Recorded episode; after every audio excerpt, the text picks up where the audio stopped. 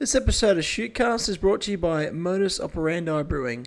Based in Mona Vale on Sydney's Northern Beaches, one of Australia's best craft brewers. Be sure to check the guys out online or why not visit the brewery. Thank you to Modus for your support of the show. Well, welcome back. Uh, it's been a while since we last recorded. Uh, unfortunately, in that time, uh, the competition has uh, fallen over, unfortunately, as everything that's happening in New South Wales. Not much life happening around the state, unfortunately. No social variety, you would say.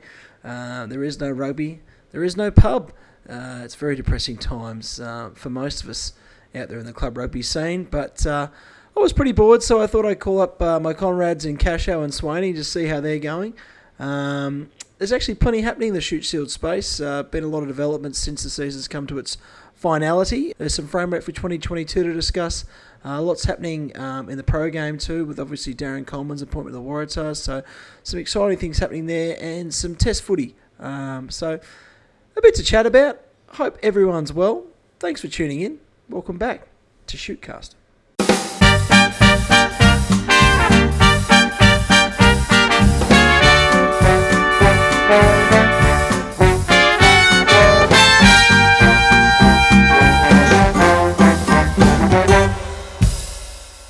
Welcome to Shootcast, uh, episode 42. So very, very tired. So very, very bored. We're all still locked down. Uh, since we last talked, the season has been cancelled as we feared it would. Um, but it's lovely to return to the show. Uh, got my great mates on the other line, which I haven't talked to in a long time. I feel a little bit of a part of me's been missing. I've got Casho and Swaney on the line. Casho, we'll start with you, mate. Have you had AstraZeneca? You are in that bracket that we're concerned about.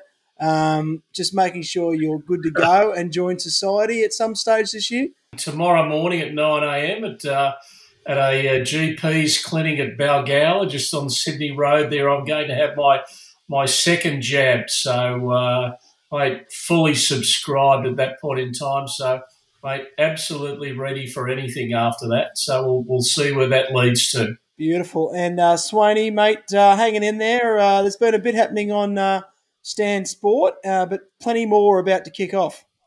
Yeah, that's right, mate. I tell you what, the goalposts have moved that many times. It's Oh, been um, very uh, challenging to to keep up with it all. Um, but we're ready to pull the trigger. Bledisloe three this weekend at Optus Stadium in Perth, and that'll be live on Nine and Stan Sport, and then uh, and yeah, and mate, the, the also the, the Brisbane Club Rugby Grand Finals on this weekend. That's that's um, continued up there in uh, in Queensland as well. So um, you know that's a that's a nice little positive as well. I don't know if anyone caught the the two semi-finals on the weekend up there in the Hospitals Cup. Belters, they were- absolute belters. Two cracking games of rugby. I was sad my uh, my brethren, the, the Brothers Rugby Club, got knocked out uh, by University, the old foe, uh, on the Saturday. But then on Sunday, GPS and Wests, oh, what a pulsating semi final that was. So, look, it's it's been all happening. There's been plenty going on. I'm also uh, half vaccinated. Uh, I've got the uh, the AstraZeneca in the arm, and uh, my 5G reception is going through the roof, so that's good. Yeah. Um, and uh, yeah, homeschooling. It's uh, it's as well as doing the job. It's it's just a barrel of laughs. And, uh, and, and and Swaney, one of the things about Sunday is is you can watch the uh, if this is correct, the Hospitals Cup Grand Final leading into the Bledisloe Cup. So Father's Day sorted. so, Oh, a- hang on. absolutely, for all the dads out there, if you uh, if you're pretty keen to um, just put the feet up and take full advantage of privileges that Father's Day uh, have to offer, it is a, an afternoon on the couch from I think it's 1 p.m. You've got um, the Hospitals Cup up there at Suncorp Stadium, and then that leads straight into uh, a 4 p.m. kickoff, three uh, quarter past three on air uh, on Stan Sport. Um, and uh, for the Bledisloe, it's brilliant. It's it's a Mm. cracking afternoon for it. There's nothing like a good, uh, wholesome Father's Day by kicking your wife and children out of the house for two hours while you can watch the footy in peace. the, the fantastic thing is, Burjo, is I actually have to, to work on it in the production side of things. So I can get up and have get my breakfast in bed in the morning and then say, see you later for the day. oh, lucky man. So, so hang on. It is in Perth. I'm confused. I thought it was going to Queensland. So it's back in Perth. It's back on, is it? Yeah, that's right. So Optus Stadium for the Bledisloe uh, in yeah. Perth. They've renamed uh, it the McGowan Cup. The McGowan Cup, mate. there you go. Um, it's he, he's only let uh, you know fifty odd yeah. people into the state in the last uh, month, and they're all got to do with rugby.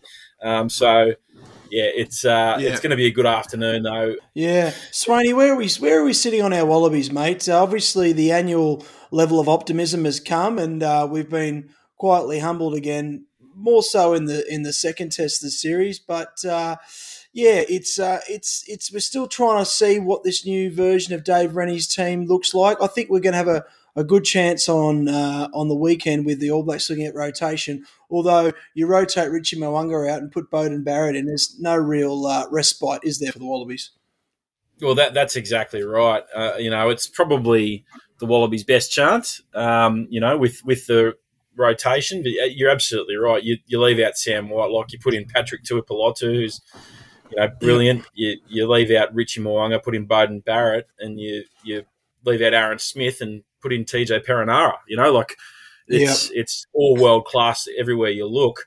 Um, you know, having said that, Wallabies love playing at Optus Stadium. They've played there once before in a pulsating game. It was brilliant, uh, and um, got the victory there as well, albeit um, with a, a, red card to the All Blacks pretty early in that game. But it, yeah, it, I do think that um, you know the, they're going to see find some challenges along the way the, for the rest of the year. The Wallabies, um, you know, that they're going to have to find a way to beat the Springboks, who have been a really tough nut to crack, mm. having just won the Lions series and then beaten Argentina pretty comfortably the last couple of times they've played, yep. um, and and then take on Argentina, who um, you know they, we saw them beat the All Blacks last year, but then they they're almost the new France, Argentina, aren't they? Um, in terms of you know, you just never know what type of team's going to turn up on any given day. Um, but yeah, it, it's uh, it's definitely starting. It, it's time to get some results for Dave Rennie.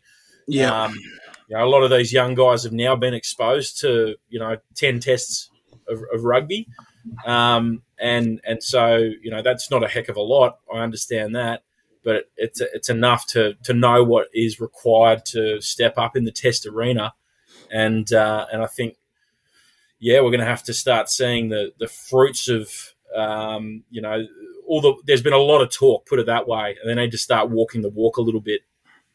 Mm. And, and and and Swaney just sort of throwing in there what the Wallabies have had to go through is I think they've played uh, this will be the seventh game where they played New Zealand un, un, under the reign of, uh, of Dave Rennie. So it's it, it's an area that no other nation in the world has to has has to sort of cope with.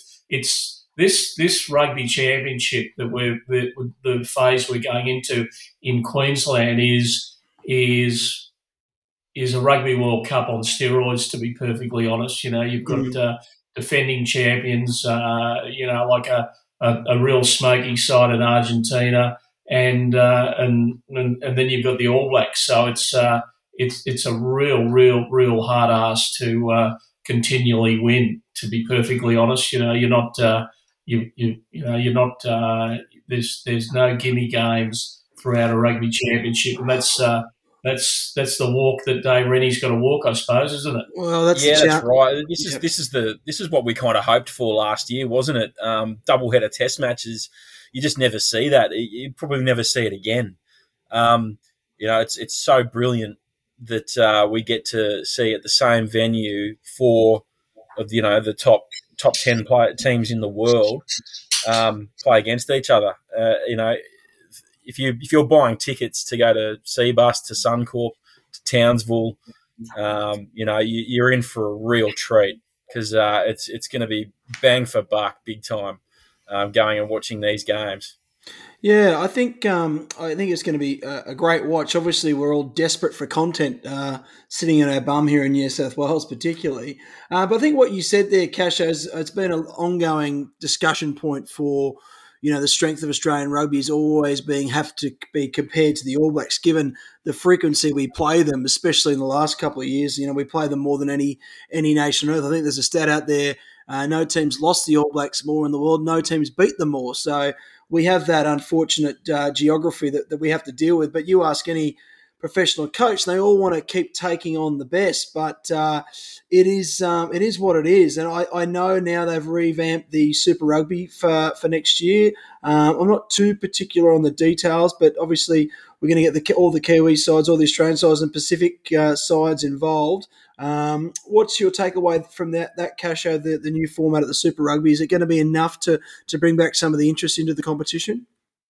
Oh, oh listen, uh, I, have actually written a column for the uh, for the program in uh, in Perth on the weekend, which will be online fairly soon, and and, and I talk about uh, Albert Einstein's uh, definition of, in, of insanity, and that's to mm. do keep doing the same thing and expecting a different result. And that's what Super Rugby's been over the past couple of years. It's been uh, it's been very dull. It's been uh, you know very predictable. Uh, probably here in New South Wales, not too much to get behind. You know, the Waratahs uh, didn't win a game throughout uh, 2021 and haven't shown too much promise at uh, at any stage uh, over the past couple of years. But uh, yeah, listen, I, I, I think it's uh, fantastic. You know, they've probably culled out uh, the South African content, which mm. which, which, they have. Uh, and it's t- probably taken out a, a, a, lot of the deadwood there. And Uh, one of the things uh, that's that's going to be good is every game is going to mean something. Uh, you, you've got to start the season well it's the old traditional Super 12. It's a sprint to the finals and then just sort of like see what happens from there. So overall, it's it's a great thing. We had to do something for uh, both Moana Pacifica and also the Fijian Drua, and I, I, I, think that's given them the opportunity. A lot of backing there from uh, from World Rugby, and also mm. a lot of backing there from uh, from the Department of uh, Foreign Affairs for the Fijian Drua people. So uh, listen, it's um, it's going to be it's going to be quite quite a good uh, competition. I think starts on February 18, so we'll see where it goes.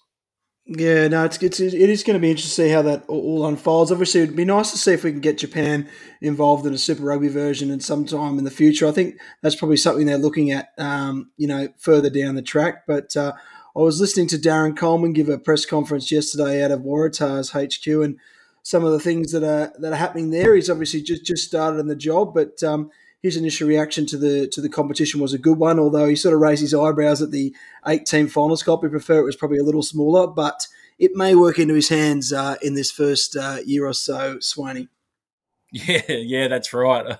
I've been talking to a couple of the staff there at the Waratahs over the last couple of weeks, and um, yeah, whilst eight teams in a 12 team competition mm. for a final series is a little bit ridiculous, I think that uh, I think it I think it could uh, certainly play into the hands uh, of the Waratahs in a positive way. And you know, I don't think the Waratahs will ever have a year as bad as they did this year. So um, you know, that's that's a good thing. I I really do like the look of this new competition. Um, you know, as you said, it'd be nice to see if we can include Japan. Uh, you know, it's Pacific, it's Super Rugby Pacific, so you could, you know, arguably, I know that the, the USA is a frontier that Super Rugby and, and SANZAAR have certainly um, been looking at trying to conquer at some point. So, you know, maybe base a Super Rugby team in LA one day, and there mm. you've hmm. got a, a full you know, a full um, Super Rugby Pacific there, or even Hawaii. How good would Hawaii be for a, a Super Rugby um, base for a USA team? But I digress. I, I, I do um, I do like the the look of it. Um, you know, uh, twelve t- the old Super Twelve back into it. Remember mm. the old ads back in the day, uh, the old Super Twelve ads with "Ain't Seen Nothing Yet," the Bachman well, Turner you, Overdrive you, song. How good was you, that? You're going um, back now. Yeah, yeah, 97, 98, I reckon, for that one. What, um, about the, what about Razzle Dazzle? Remember those ones? Razzle Dazzle. Yeah. Uh, yeah. mate, Takiri Flick Pass? That was one of the greats. I'll have to get that one up. Oh, absolutely brilliant. Absolutely brilliant. yeah. Um, and look, it's it's fantastic result for uh, for uh, you know my employer, Nine and Stan as well, in terms yep. of um, you know having having you know oodles of content throughout the weekend. Um, you know, co- constant content that we're able to, uh, and, and it all means something, as Casho said.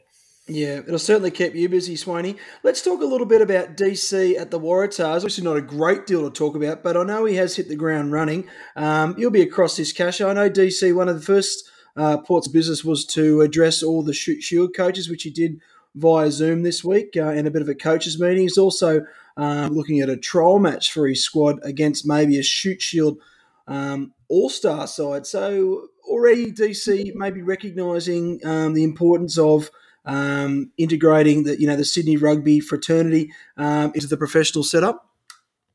Yeah, yeah. Listen, a, very interesting move by uh, by DC. Obviously, uh, he knows where he's come from, and uh, we actually wrote the uh, story exclusively on uh, on the Rugby News website about December 11 and December 18 are some of the some of the dates that they're fiddling around with and looking around for a venue, and obviously COVID's got to be sorted out before they can make any sort of solid decisions. But uh, they want to give the uh, the Shute Shield All Stars some form of preparation before they sort of head into uh, a, a, couple of games. And obviously, uh, we spoke of that Super Rugby competition being uh, being very much a sprint.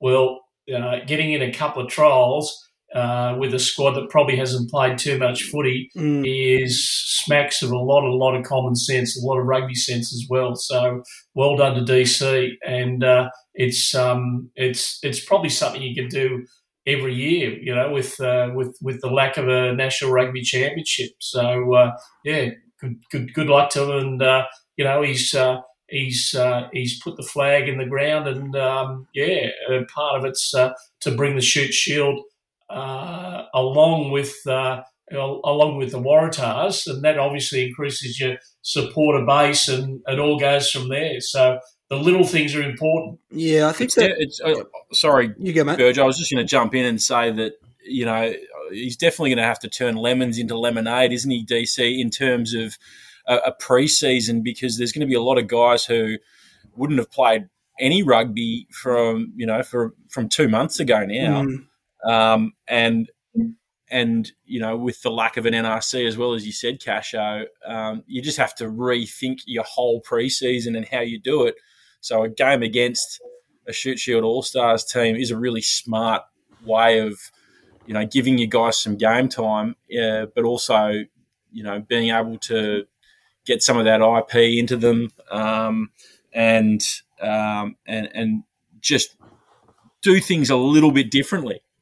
Mm. one of the things the Queensland Reds did a number of years ago was they they actually ran uh, a competition where a spot in the wider squad was up to uh, a, you know a, a, couple of people that were playing through the NRC.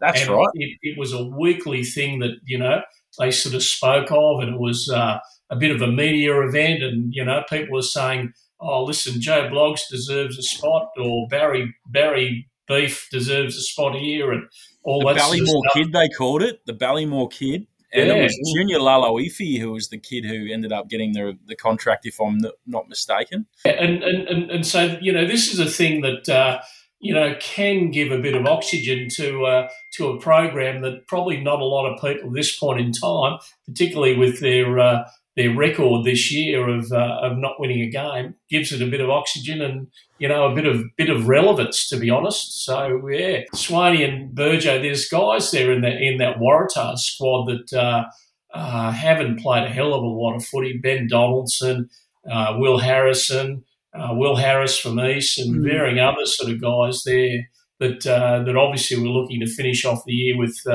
with big campaigns in the Shute Shield, and it just did not eventuate. Yeah, I, I think um, you know what you said there before is whether DC can get the Sydney rugby fraternity. That's us, you know, uh, people like ourselves, uh, getting along to games. um, getting behind the Waratahs, a brand that's not really set well with the Sydney rugby community, particularly that at the Shute Shield, you know, for a while now. But you can't knock the Waratahs for investing in their own. You've got DC as coach. Paul Iarsi's been appointed um, as the forwards coach. If we can get some great fixtures, if we can get some wins uh, on the board, um, you know, the fans want to want to want to see want to see good rugby. They want to see some wins.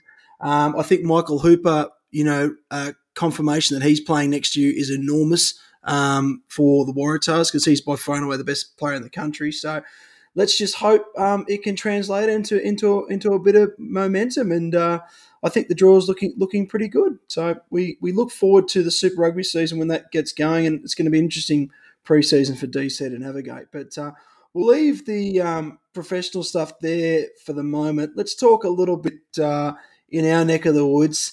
Um, our beloved Shute Shield has uh, has been bombed out of the sky. Season's over. We cannot get on top of uh, the Delta variant that's just causing grief um, all around the world, and uh, the Shute Shield's no different. Season um, was obviously announced a number of weeks ago that uh, it is no longer. We'll launch straight back into 2022.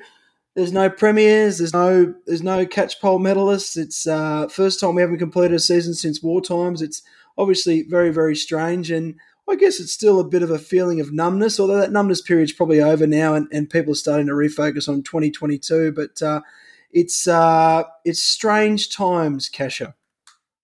Yeah, it certainly is. But I, I, I, suppose in many ways the season had got to a point where they just had to make a call because it was just becoming far too difficult, to be perfectly honest. And, you know, in the background there, there was the. Uh, uh, the participation agreement things that were sort of going on there, and yeah. you know, clubs uh, making their, their case and uh, their points about uh, what they could do, uh, sort of like during next year. And you know, I, I, I think they just got to the point where where they decided that okay, let's just call the jam off and we'll mm-hmm. we'll talk about next year. So, but a, a, a, fair amount of movement sort of happened since then. Obviously, uh, uh, at this stage, from what I'm hearing, uh, uh Penrith are, uh, are, gone, and I'm, I'm, not too sure whether they're going to uh, have any sort of legal sort of challenge there.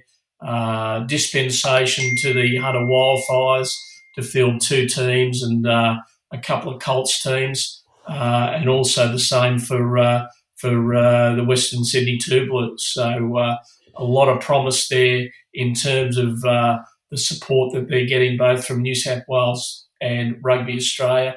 So we'll just have to see how those things sort of pan out. There's going to be a new coach at uh, at uh, the Two Blues. There'll be a new general manager. They're already advertising for those sort of things now.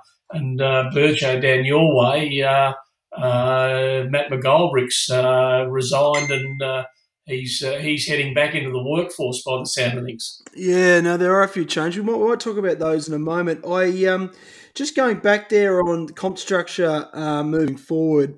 Um, the Penrith yo-yo uh, has been an interesting one, Swaney. I mean, they're in, they're out, they're in, they're out. There's been a lot of backlash around it again, unfortunately.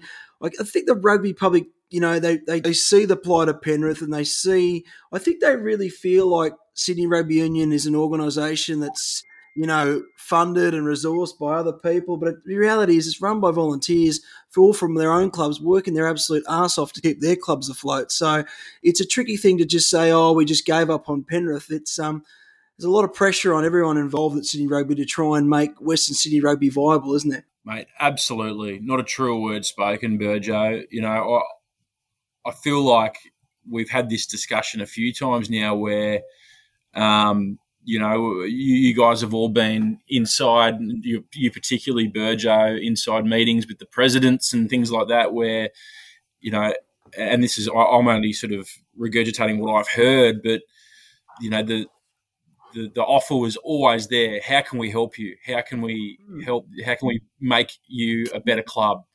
And, um, you know, the, the answer coming back across was often, oh, we don't know. And, mm. and that's a real shame, isn't it?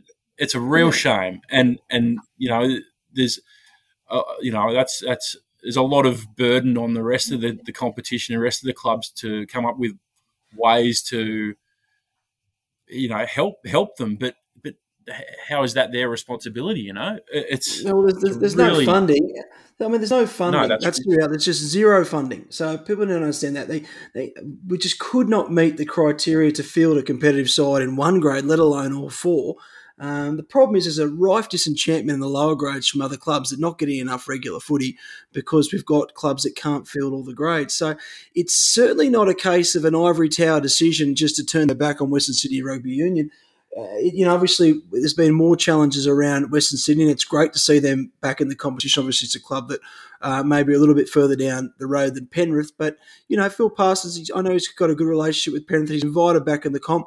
Was it the right thing to bring them back in? I'm not sure. You know, at the end of the day, he's given them an opportunity to play more rugby. It hasn't worked again. I don't see them coming back into the Shute Shield um, for a while now. I, I think they might just have to work their way up through, you know, sub districts, Kasha. Well, you know, there's you know people talk about uh, you killing rugby in in the west of Sydney. Well, if, if you look at some of the subbies clubs out that way, you know that's uh, that's uh, like far from the case. That's and, it. Uh, That's it. you know, the Western Sydney Barbarians are uh, a bit of a force, and uh, you know they they talk about these underage sides that are uh, playing out of Penrith RSL and varying other places like that. The game does exist out there. Obviously, there's uh, there's a hell of a lot of competition, but uh, if you don't have the money to throw at at, at a particular area, like uh, you know the Penrith Rugby League, the NRL, the AFL, you know, you, you can't just throw uh, good money uh, after bad. And, you know, unfortunately, that's uh, that's probably been part of the problem out there. You know, like they're, uh, they're, they're probably, you know, don't know how to run a an, an effective uh, rugby club. And, you know, the, the teams that run well, that have good coaching structures, the ones that uh, have done well over the past Oh, five, ten years. That's exactly right. It's it's brutally difficult to say sustainable, especially you know semi-pro environment, and it's becoming a challenge not just for Western Sydney clubs, for all clubs. You know, I go back to that question: What is the Shute Shield? Is it semi-pro? Is it amateur? It's this sort of murky thing, but. As you said right there, Casho, some clubs that know exactly what they are, which is just a club based on sub districts footy, based on particip- participation, um, you know, not not the money flowing through the game, that are very, very healthy. You know, look at clubs like you know Mosman, um, you know, uh, the clubs out in the west. There's, there's plenty of them around. Um, you know, in the sub districts that are very, very strong clubs. I know clubs in my area, Forest, uh, even now Sabres emerging, all through people that just want to play footy um, at a park level, um, but they're becoming more sustainable. You know, because their outlay is not as much as a Shute Shield club to say sustainable. So it's a challenge for the best of clubs. Uh, but it's certainly become way too difficult, clearly, um, for some of the lesser, the have-nots in the competition. And it, I just go back in, in defence of the SRU. It, it's a bloody difficult decision to make, but the reality is they don't they don't have the resources themselves to support them. What, what can they do? It's a lose And, lose. Virgo, the, the thing with if you're an average Shute Shield club there, you're you're dealing with a range of people. You've you've got your top end aspirational people who want to be challenged, who uh, Yep. who want to have a Zoom meeting on Monday nights to uh, sort out, uh, you know, w- whether they, whether, you know, whether they're having an up and in defence or whether they drift or you know, uh, scrummaging bits and pieces. And then at the other end are, are, are the guys that are there Tuesday, Thursday, may, maybe a, a, another night a- a- after that towards towards the back end of uh, Mm. uh, the, the club there in, in third and third and fourth grade. And, and then there's your Colts. You know, you you, you need to get make those things attractive to the uh, not not only the kids coming out of school, but the parents of the kids that are coming out of school. So it's it's an interesting uh, egg, isn't it? Well, you touched on it before, Burjo, the frustration around um, the lower grades not, you know, not getting a game. Well, these guys are, are people who are paying full fees. You know, they're they're, they're Yeah. paying their subs. Yep. They deserve games, and and you know, if you go to a subbies club, I, I played for Colleges for a few years. You Colleges, know, and yep, huge, I knew I knew every week that I was going to get a game. Yep. Um, you know, whether it was in, you know, I only, really played But Judd they, Cup. have got, they've you know. seven grades, mate. Yeah, exactly, exactly right. So you just knew every week you're going to get a you're going to get a run, and and you're going to have a good game of footy. It's going to be fun, and you're going to have able to have a beer afterwards, and you're getting the same, absolutely the same satisfaction as a lot of those lower graders in Shute Shield clubs are probably uh, getting. Um, that, that's the challenge. Know, just a, Yep, that's the big challenge right now because there's a big divide between the top grades and you know the lower grades, particularly with COVID and the challenges in getting regular footy. It's sort of the, the, the what am I here for type mentality. So you need to get these clubs back to being all encompassing clubs, and it's been it's been bloody difficult. But as you see, it's just this potentially a more sustainable model for the Shute Shield. But you know, we, what makes it great, what sets it on a pedestal, is largely the professionalism of it, which which we all love, and, and, and the stepping stone. We don't want to go away from that, but bringing all players of all levels along with us, uh, whether that's the model ongoing. You know, if you took the lower grades out of clubs, would they would they be better for it if it was a first grade, second grade, and Colts only? Um, because that's been a view for a long time. Some people have that view, a bit more of a you know UK or New Zealand system where you got a full match day twenty three for a couple of high performance grades.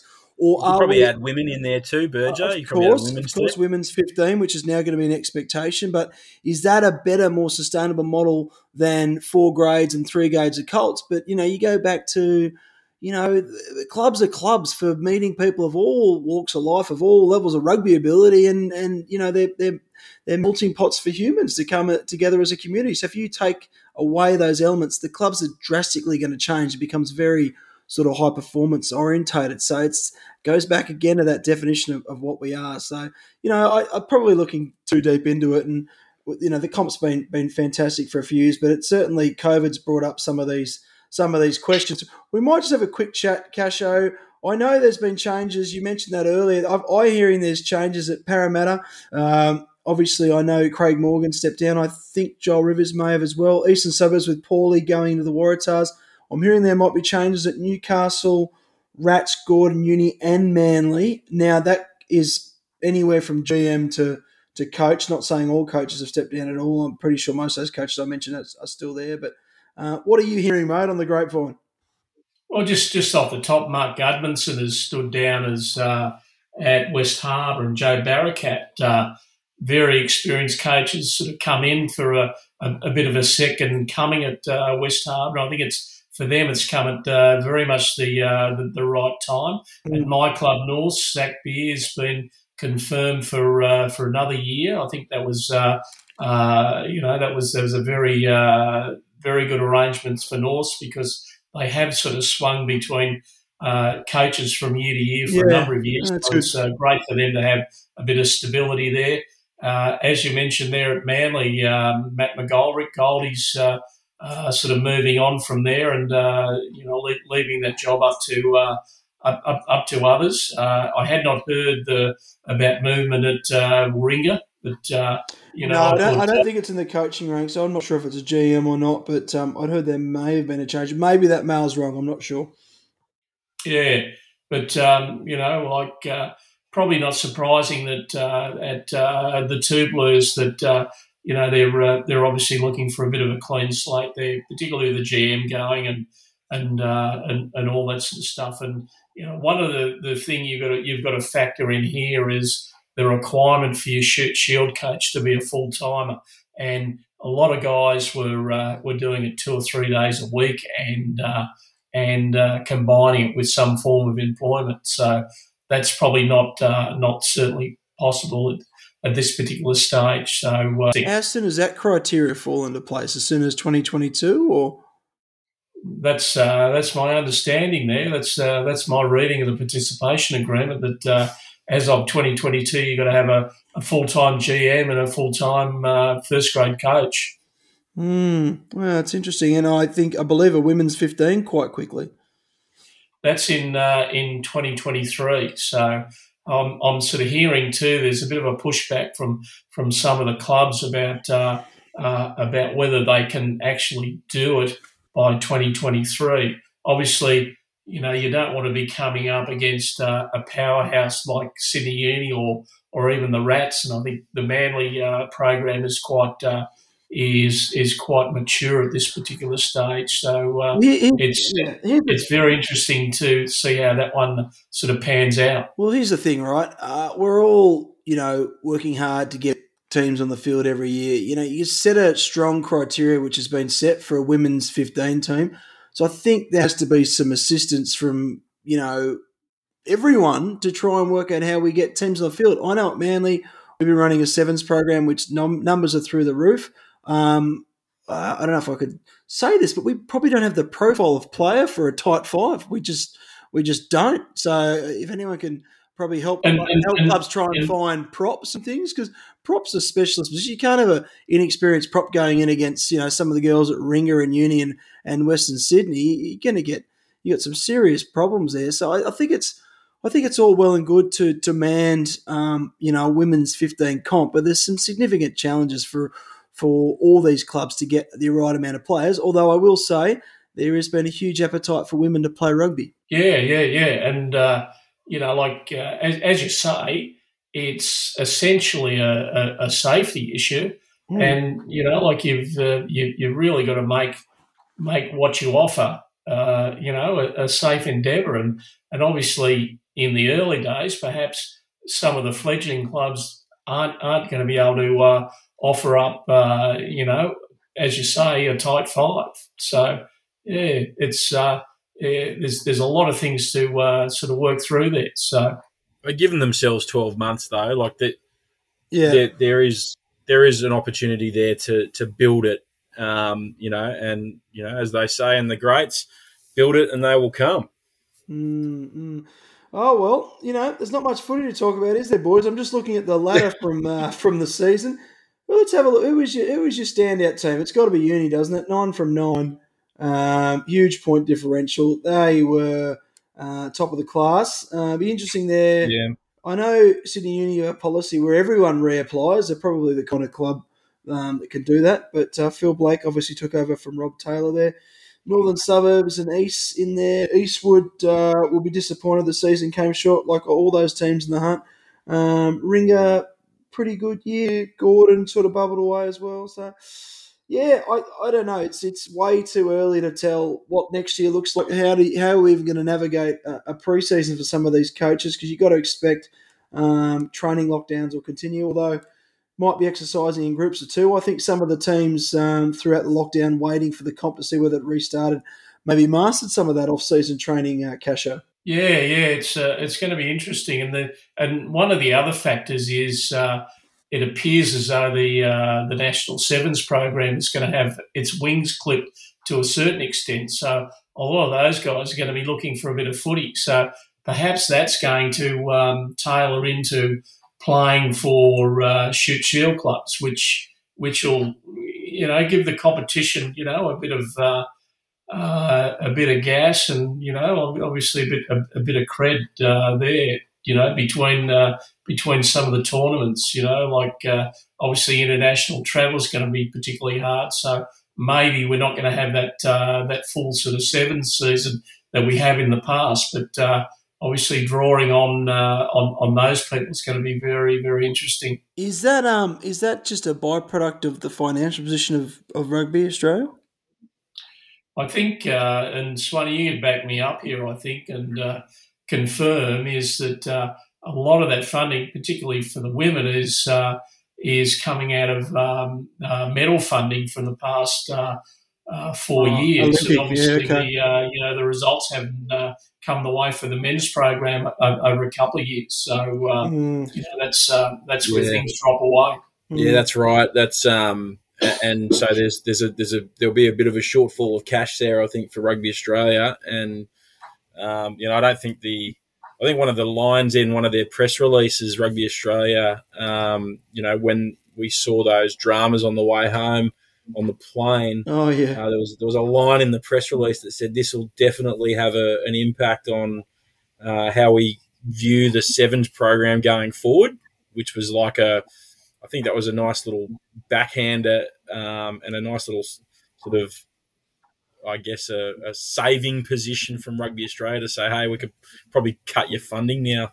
Well, Um, I think that's right. And uh, obviously, by the way that the rugby players actually made comments in the press, unnamed, they clearly had the shits with maybe being told what their financial predicament was moving forward because c- you know, correct. the, yeah. the, the, I believe there were uh, other codes on there. Uh, were very, very tight-lipped, but uh, clearly model citizens on the plane. I think not.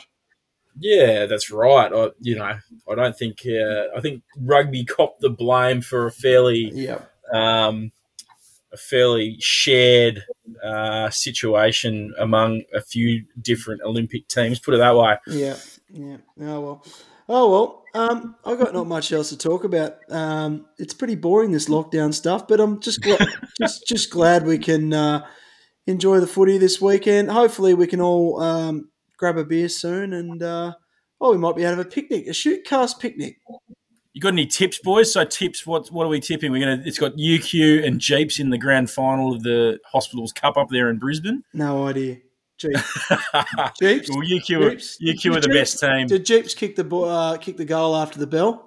Yeah, they did. Yeah. okay. Yeah. Oh, that was pretty Yeah. cool. That was pretty good. Um, talking Um, talking of Queensland halfbacks, uh, Tate McDermott. I, I said I said it all. Shootcast. He should have been the starting halfback from the get go. He's he's just looked like a mate. I mean, we, on. we all watch Jake Gordon play, and he's a top player. But it's just obviously that that decision to start him ahead of Tate has been mind boggling. Thankfully, Tate has come into the position, and he's just looked like an absolute gun. Has he? He looks like a test test star in the making, Casher. Yeah, very much so. You know, you, you like the work that he does too, the, the ball in two hands Oh. and uh, and obviously uh, attracting a bit of the defence, you know, around pillar and post and all that sort of stuff. And it just frees up some of the bigger guys that uh, Yep. That can uh, can do a bit of bit of the run, uh, do do some of that uh, that sort of hard yakka and uh, yeah. A lot of the criticism around Tate McDermott has Yeah. been he, you know, his basics of the game let him down, like his pass and his kicking.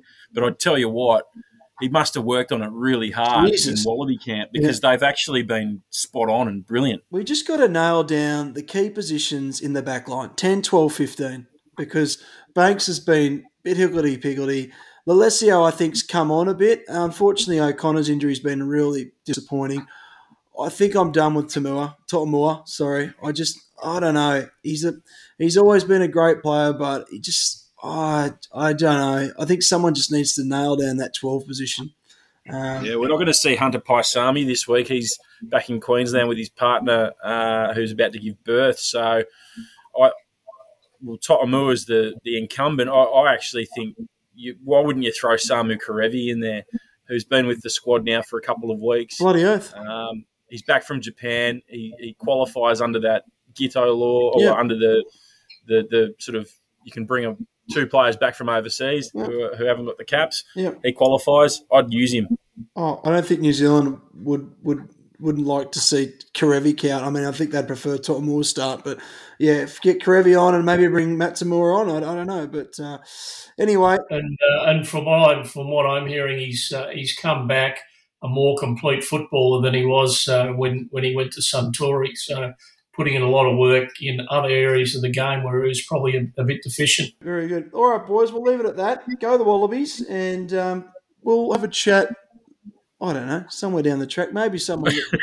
let's just see how many people listen to this podcast. If it's less than five, uh, we, we won't continue. thanks, good. Thanks, boys. All right.